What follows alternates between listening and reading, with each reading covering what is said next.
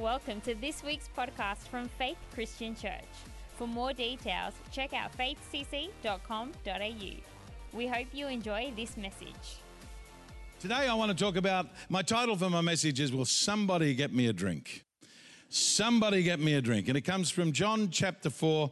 And uh, just to give you a little hint of where we're going and what we're doing, in John chapter 1, the Bible talks about Jesus burst into the world to turn the lights on.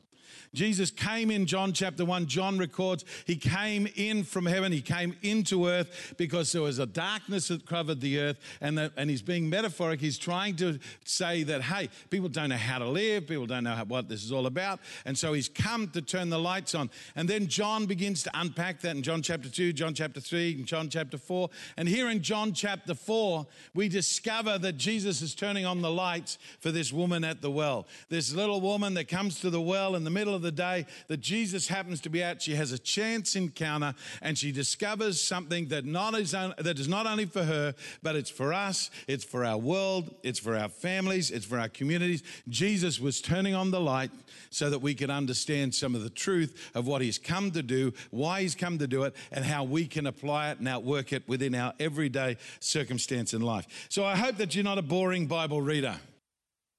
People read the Bible so boring and he had gone through Samaria on the way, and eventually he came to the Samaria. You got to read it with a little bit of, of gusto, and you've got to make a choice when you read the Bible. Will you try and step into the pages? What was really going on? What was happening in that place? I get a little stuck sometimes on some of that where I begin to picture what was it like back in the day? What happened? Why was that happening? So let's read it and let's see what it's, it's on the screen behind us. Uh, if you've got your Bible app, you can go to John chapter 4. We're going to start at verse 4 and we've got a few verses to go through. And so we'll quickly go through that and then we're going to learn some stuff on the way. Is that okay? That's good. He had to go through Samaria on the way. So to you and I, that doesn't mean anything. But to the reader back then, that was just like going through, eh, I don't know what place you can think of, but that is like going through the most horriblest place you could ever have the misfortune to have to go through.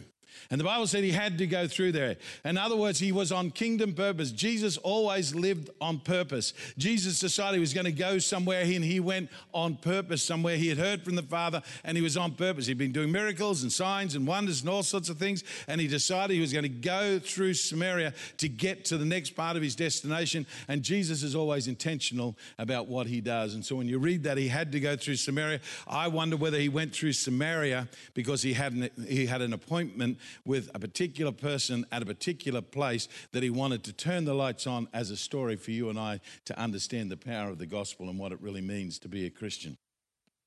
So he had to go through Samaria on the way, and eventually he came to the Samaritan village of Sychar. And again, to the reader, they're like, wow, why would Jesus go there? Like, what possible what, what was in his mind? This is just absolutely crazy to be heading into this place.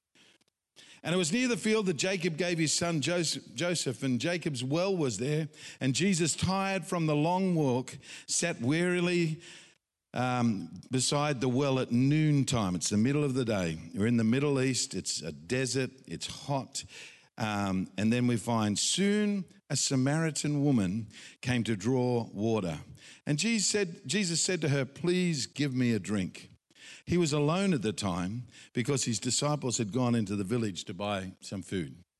There's a whole lot in that that the reader would know that we often miss. There's a woman who comes out at midday to the well. That's not when women came to the well back in the day. Women came early in the morning because it was cool. Women came early in the morning because then it would be easier to take the water because they had to collect all the water for their entire family and take it back to their wherever they lived and they had that water for their day or maybe their 2 days or whatever it was but they would carry that water and then to do it in the middle of the day was the worst possible time because it's the hottest time, it's the worst time and it's the most dangerous time to be doing it. Now, notice something else. Jesus is there by himself. Where are the disciples? What were they thinking? I think they were not wanting to be going through Samaria. If you do a little bit of research, you find the Jews at that time and the Samaritans really did not like one another in any way, shape, or form. So the, so the disciples are like, see you later, wouldn't want to be, we're out of here, we're going to go to a village and we're going to leave you alone, Jesus. Imagine having friends like that. Who just leave you in a, one of the most dangerous parts of the city and say, Hey, we'll catch up with you again soon. And that's what they did. Such great disciples. Wouldn't you like them on your leadership team? Wouldn't you like them for your friends? The disciples were just learning along the way. So you've got to you've got to see what happens. Now the woman who comes there, so it gets you a little bit of a clue that this woman was there at midday. There was a reason she was there in the midday. And you find out as we read this story, this was a woman that had a bit of a past. She had a bit of a history. And so not only is she Samaritan, which means that she's hated by certain other groups of people, she's actually mis, uh, mis, not liked, mistreated by her own people because she's got a bit of a past. She's got a, she's got a difficult thing going on around her life. So, and then thirdly, just in that patriarchal society, she's a woman. And back then, being a woman, uh, you were never meant as a man to talk to a woman and a woman to talk to a man when there was no one else around. So Jesus is breaking every single barrier you could hope to break. He breaks down the racial divide, he breaks down the moral divide, and he breaks down the patriarchal divide that the, that people had put up all around. And Jesus, God, just broke through it all because God saw a woman that had a need in her life, and God wanted to do something to turn on the lights, not just for her, but for her village and for our lives and for our situation and our family, to teach us something amazing about the power and the presence of God that can come into someone's life and situation and circumstance. And so that's what's going on here. And, it, and, and, unless you sort of step into the picture, you don't often see that. You just think, well, Jesus turned up at a well and he wanted to drink, and he asked her for a drink. Now, got to think, this is a woman with a checkered past. This is a woman of, of interesting background. This is a woman that normally, when she dealt with men, uh, it was a transactional basis of some description. Do you understand what I'm saying? Oh, it's as nice as I can put it. So a guy comes up to her and says, Hey, baby. Not really, because that's Jesus. Just seeing whether you're listening. He says, he said, Would you give me a drink? Can, can you imagine what's going through this woman's mind? Here's another guy after something. Here's another guy that just wants to use and abuse. Here's another guy that's just after something. And so Jesus steps in right where you're at, and Jesus is going to use the her situation to teach her and us something incredible and something amazing. And says, uh, he says, uh, he says, "Would you give me a drink?" And now we're going to go to verse nine. I think it'll come up there. The woman was surprised. Why was she surprised? Because it was Jesus, who was a man, who was a Jew, who shouldn't have been talking to a woman, who shouldn't have been talking, definitely not to a Samaritan woman. And there's lots we could say about it. We don't have time. You do the research and check it out for yourself. She said to Jesus, You are a Jew, and I am a Samaritan woman. In other words, do you not know who I am? Like, are you blind or something? What is wrong with you? Don't you know that you're a bloke? I'm a girl. You, we don't talk. Don't you understand? I'm of this race, you're of another race, we don't talk. She put up all the things that she'd experienced in life and her hurts and everything else. Jesus, you don't understand my situation. But Jesus understood it more than she did. Jesus wanted to divide and break through more than she ever hoped for, more than she ever understood about it. And it says, You're a Jew and I'm a Samaritan. Jesus replied, Go on to that one. If you only knew the gift that God has for you and who you are speaking to, you would ask me and I'd give you living water. Man, that's a big thing, isn't it? I don't know what living water is. Ever thought about that term, living water? Why did he use living water? That just sounds really weird. Is he going to run around the building or something or other? What, what is living water? What Jesus is trying to get across here, he's using a very common substance to teach an eternal lesson. He's saying, listen, you get water and you thirst again. You need water to survive. Do you need water for prosperity. You need water for breakthrough. You need water to actually make this place happen. And if you would ask me for living water, in other words, water that comes from a different source, water that is so different, something that's so different. And it's clear at this point he's no longer talking about literal water. If you ask me for something more, I could give you something that would change your life forever. And he gives us a hint of what that's all about by using that term water. Because water was such a precious commodity. If you had an endless supply, then you were rich beyond, you were rich beyond everyone's thinking. If you had an endless supply, then the entire community was prosperous. If you had an endless supply, an endless supply, then your family would live in an amazing, powerful way. If you had an endless supply, you would be the envy not only of the people in that city, but of the entire surrounding community. This is spoken to a woman who has been discarded, a woman who is seen as of no value, a woman who, who most people wouldn't have given the time of day to unless they were after something of some dark and sinister situation. And Jesus steps into her world and says, You know what? You're looking for all the wrong things, uh, all the things you need in the wrong places. He wants to turn on the light. John chapter 1 says he, Jesus came into the darkness to turn on the light.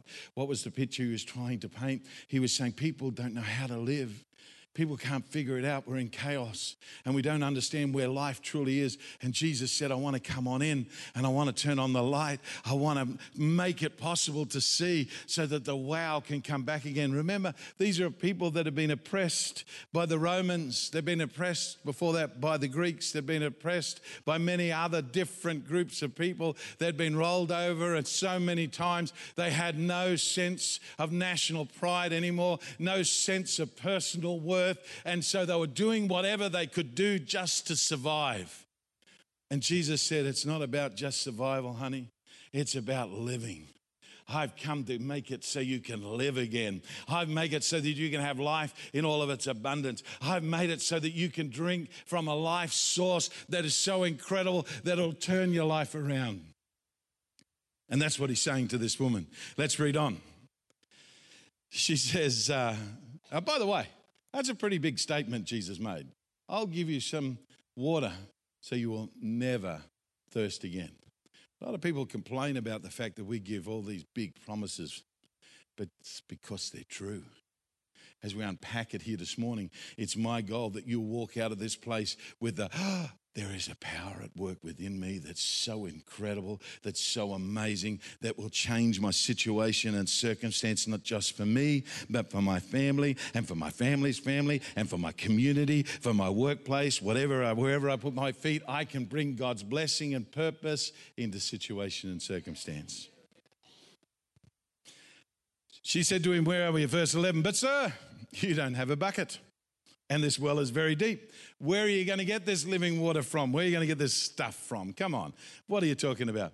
And besides, do you think you're greater than our ancestor Jacob, who gave us this well? How can you offer better water than he and his sons? She's now spinning it around to a religious sort of, sort of deal. Jesus said in verse, what is it, 13? Anyone who drinks from this water will still become thirsty again, but those who drink from the water I give will never be thirsty again. It becomes a fresh, bubbling spring within them, giving them eternal life. Verse, she goes on to say, Please, sir, give me this water. Then I'll never be thirsty again, and I won't have to come here and get this water. So he says, Go and get your husband. We could unpack this in so many different ways. Go and get your husband. She said, Well, uh, I actually don't have a husband. And Jesus said, You're right, you don't have a husband. For you have had five husbands, and the one, and you aren't even married to the man you're living with now. You certainly spoke the truth. Sir, the woman said, You must be a prophet. Hello. Imagine someone doing that to you. Read your mail there and then. So tell me, why is it as you Jews? So she turns it to a to a local argument between the Jews and the and uh, and the Samaritans. And go to verse twenty one. Jesus replied, "Believe me, dear woman, the time is coming when it no longer matters whether you worship the Father on this mountain or in Jerusalem.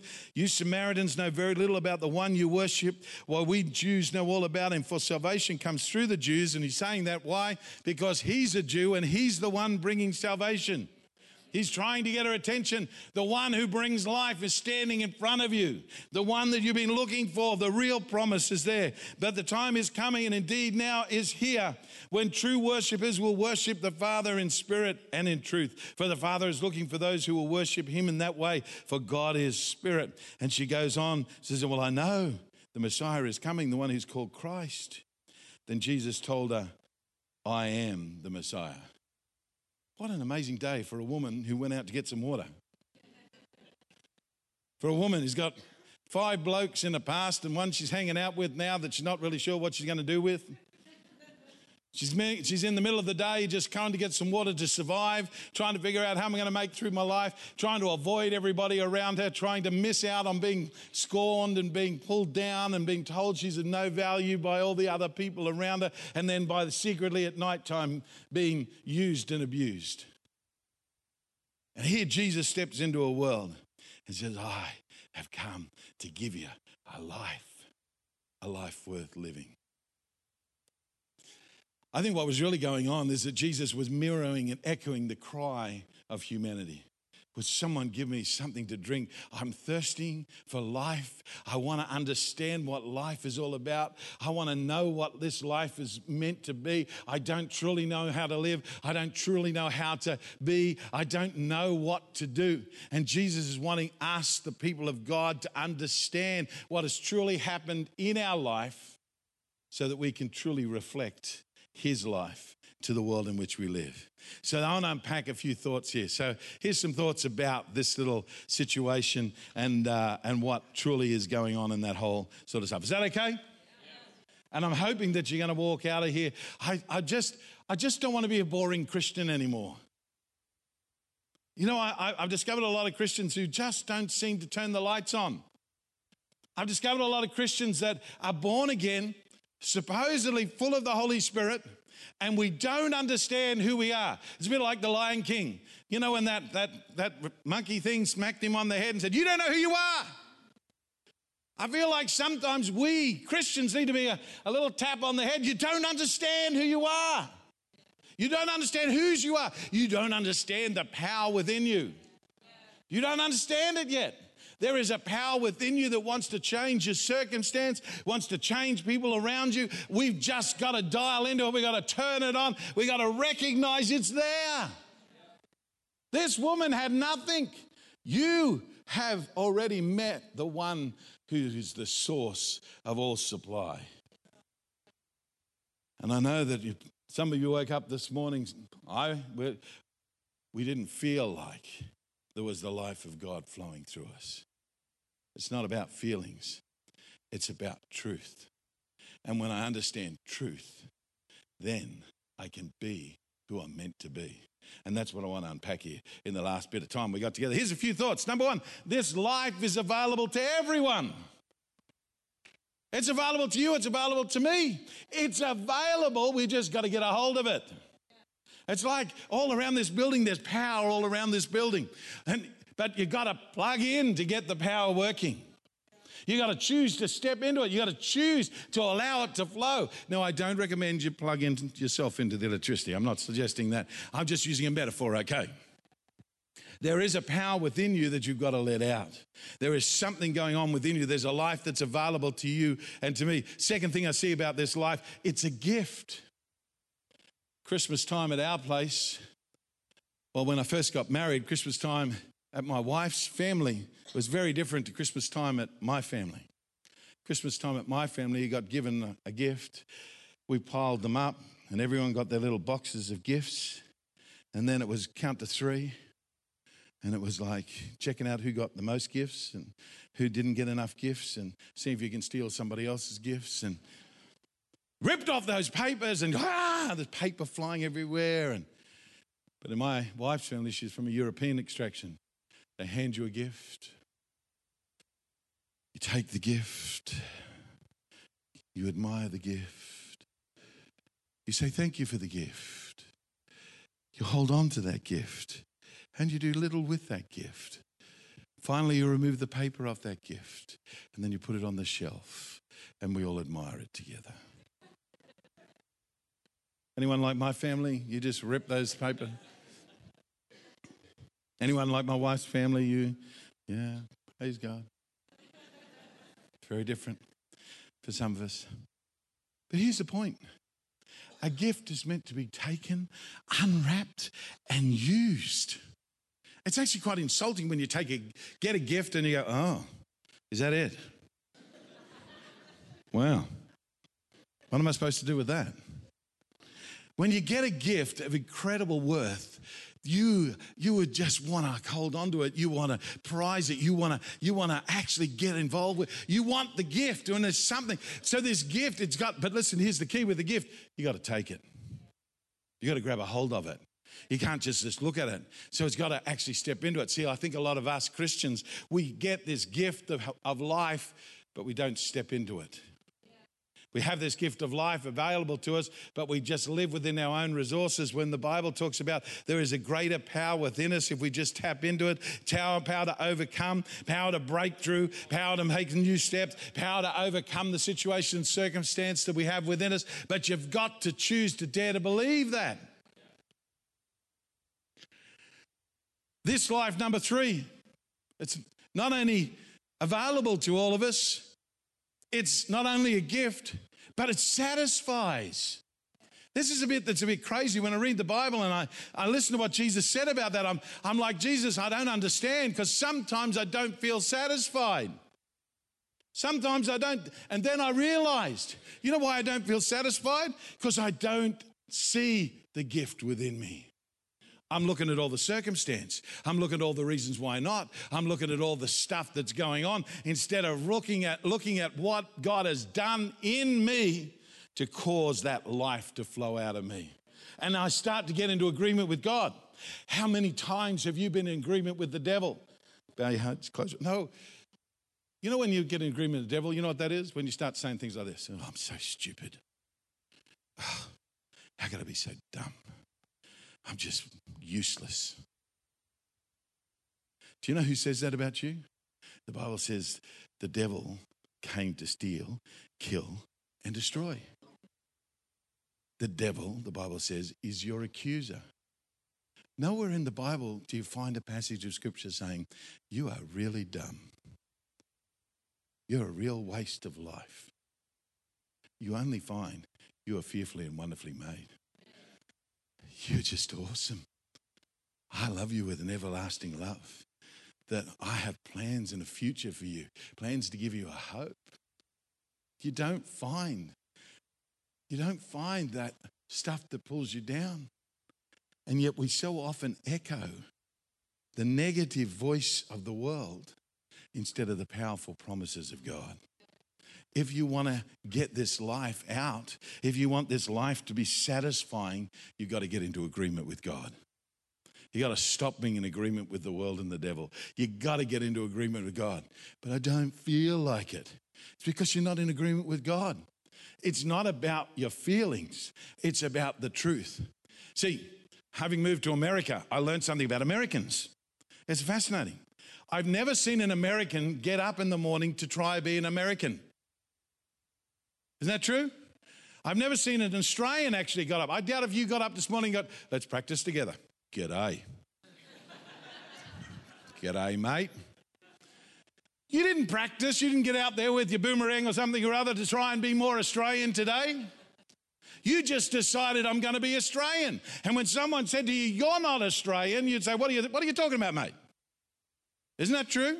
So, why do you dare to believe that when the devil says to you, Well, that's not very Christian, you're not a good Christian, you go, That's right, that's true. Oh, I'm not a good Christian. I mustn't be good at all. I actually am, I'm really, oh, I'm just terrible. That's not how it works. If you want to get that life that Jesus promised to this woman at the well, a life that he says will change your world, change her world, you'd never thirst again. If you want that life coming out of you, you've got to get into agreement with what God says about you, and you've got to begin to live it, speak it, and bring it into your whole world and situation and circumstance.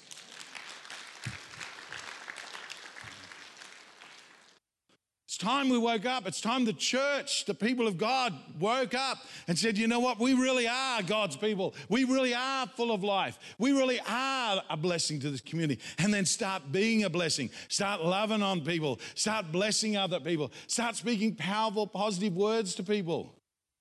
Instead of pulling people down, instead of speaking negativity, huh, the world's going to, you know, whatever, it's so bad and it's a horrible sort of place and nothing good's going to happen and oh, where's Jesus? I'll tell you where Jesus is, he's in our hearts waiting to get out into our community. Here's the fourth thing this life is both instant and gradual. See, I'm not yet. beha- Um, see, I, once I became a Christian, once I became a Christian, I am a Christian. It's just sometimes I don't behave like that. So, what I need to understand is I'm not behaving to become a Christian. I am behaving because I am a Christian. But what happens is I'm brand new on the inside and I'm just needing to get some of my behaviors to catch up with who I am. Sometimes I do things that are not really who I am. Sometimes I do stuff. See, I've got a 12 year old son. I know. You look at me and think, how could you have a 12 year old son? You're too young. And, and, I, and I say to him, that's not like you.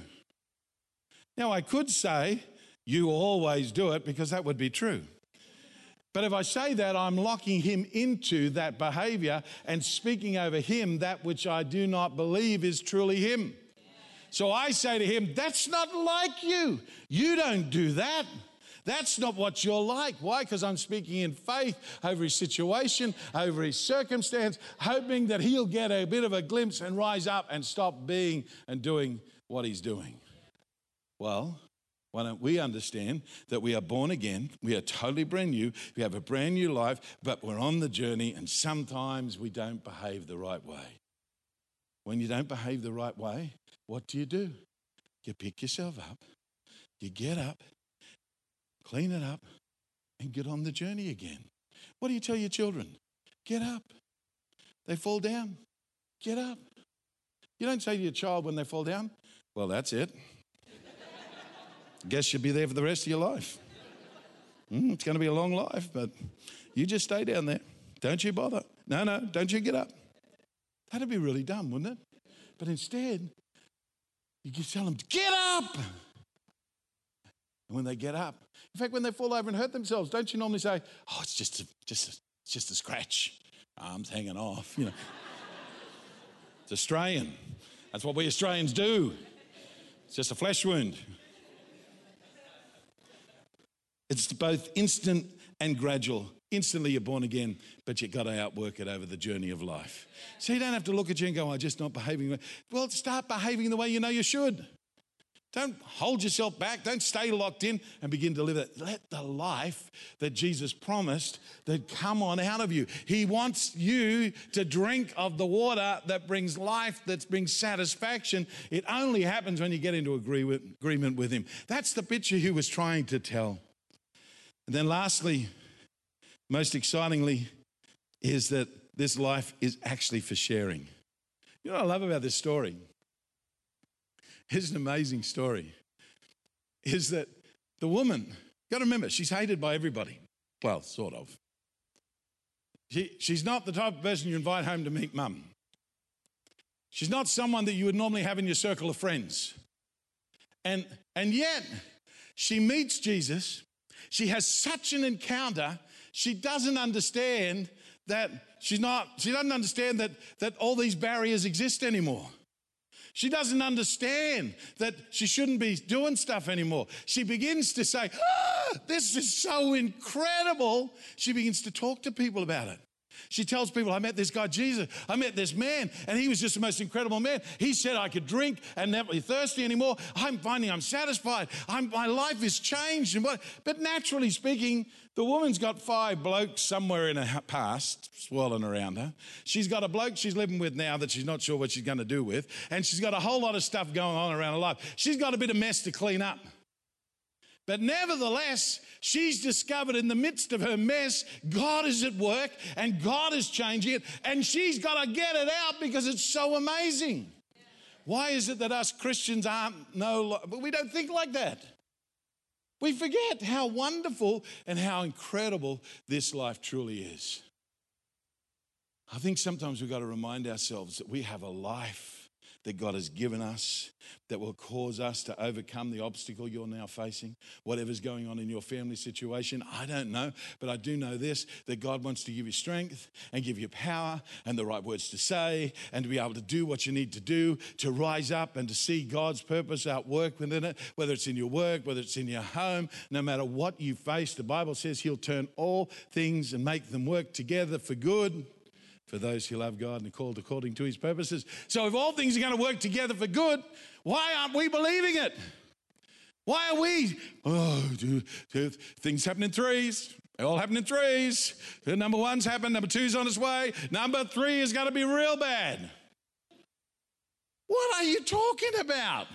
Maybe they do happen in threes, but that just means another opportunity for God to do something amazing. God can turn it around. So when we look at our situation and circumstance, when we look at our homes, when we look at our lives, when we look at what we're facing, God is at work in the middle of it. We just don't realize it. It's time we realize that He came to give us life and life in all of its abundance. He came to make our lives turn around and, and bring blessing to those around us. He came so that we would rise up above our circumstances circumstance and situation. He came so we were no longer locked into pain and shame and the background and the things that we've done wrong and the stuff that holds us back. He came so that we together as a community of believers would lift one another up and we begin to share the greatness of God to our community.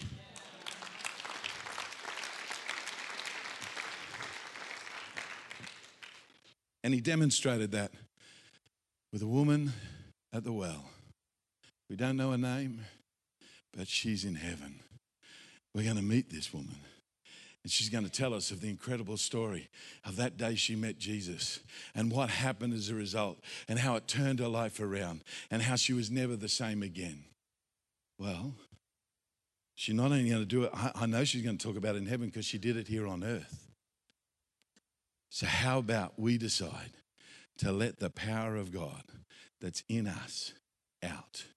How about we decide to no longer hold on to grudges, to no longer be miserable people, to actually smile more, to actually see there's always an upside, to be positive people, people of promise, people who dare to believe that God is for us and not against us, people who speak good in the middle of bad, people that, are, that others look at and go, I know they've got something that I, I need. Because that's truly who you are. That's truly what's on your life. And our church, could you imagine what would happen if we just actually let his life out of us? Could you imagine what would happen in our families and our friends? Could you imagine of what this would be like when suddenly we dare to believe that his goodness is all on us and goodness and mercy will follow me all the days of my life? Could we actually understand what blessing we would be in our families and our situations and circumstances? I know that in this room there's stuff going on in people's lives, stuff going on in people's families. There's all sorts of opposition that maybe you're facing, but if you just believe the truth that no matter what you face, he is greater. He is with you. He will sustain you. He'll give you power to rise up. He'll give you power to break through. He'll give you power to get to the other side. I read the end of the book. We win. Have the band? Because things always sound better with a band. Yeah, you with me? So, what is it that the Holy Spirit's speaking to you about, about what you need to do? To let what's in you out. Maybe there's people you need to forgive. Maybe there's stuff you need to let go of. Maybe there's, there's a new level of, of understanding. You need to maybe speak life over your life. Maybe you need to get into agreement that God has a future for you. Maybe right now you just can't see a future. Maybe you just can't see a way forward. Just start asking, Holy Spirit, help me to see again. Maybe so much stuff has gone on around you that you're like, but you don't understand. I don't understand. But listen, this woman at the well, listen to her story. How much stuff did she have to go around? And yet Jesus said, Listen, we can get through this. She's running around telling everybody, and she's got husbands in tow. She's got, I don't know how many children are, are all surrounded. I don't know what's going on around her. She's got people that hate her, people that don't know what to do with her. And she's just so caught up in the presence and the goodness of God that she just dares to believe that God wants to use her. If he can do it for her, why can't he do it for you? If he can do it for her, why can't he do it for me? I don't know what you face, but I do know he wants to give you power to overcome. I don't know what's happening in your workplace, but I do know you're there to bring light and hope. I, I don't know what miracle you need in your life right now.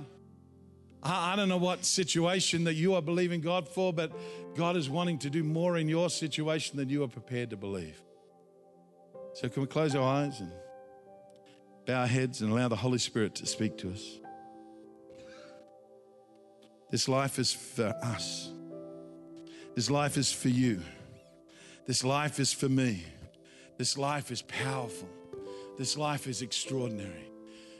If you're in bondage on the inside, held back by shame, stuff of your past, can you just start to let it go? Can you ask the Holy Spirit to give you a better vision and a better hope and see a better future? Maybe in your workplace, all sorts of things are going on, and you keep on saying, I just don't know what to do. Now, just say, Well, you know what? All I got to do is just keep loving God. I got to keep making, I just got to keep making decisions and keep moving forward. God is for us, not against us. Thank you for listening to this week's podcast from Faith Christian Church. To stay up to date, check us out at our website faithcc.com.au au.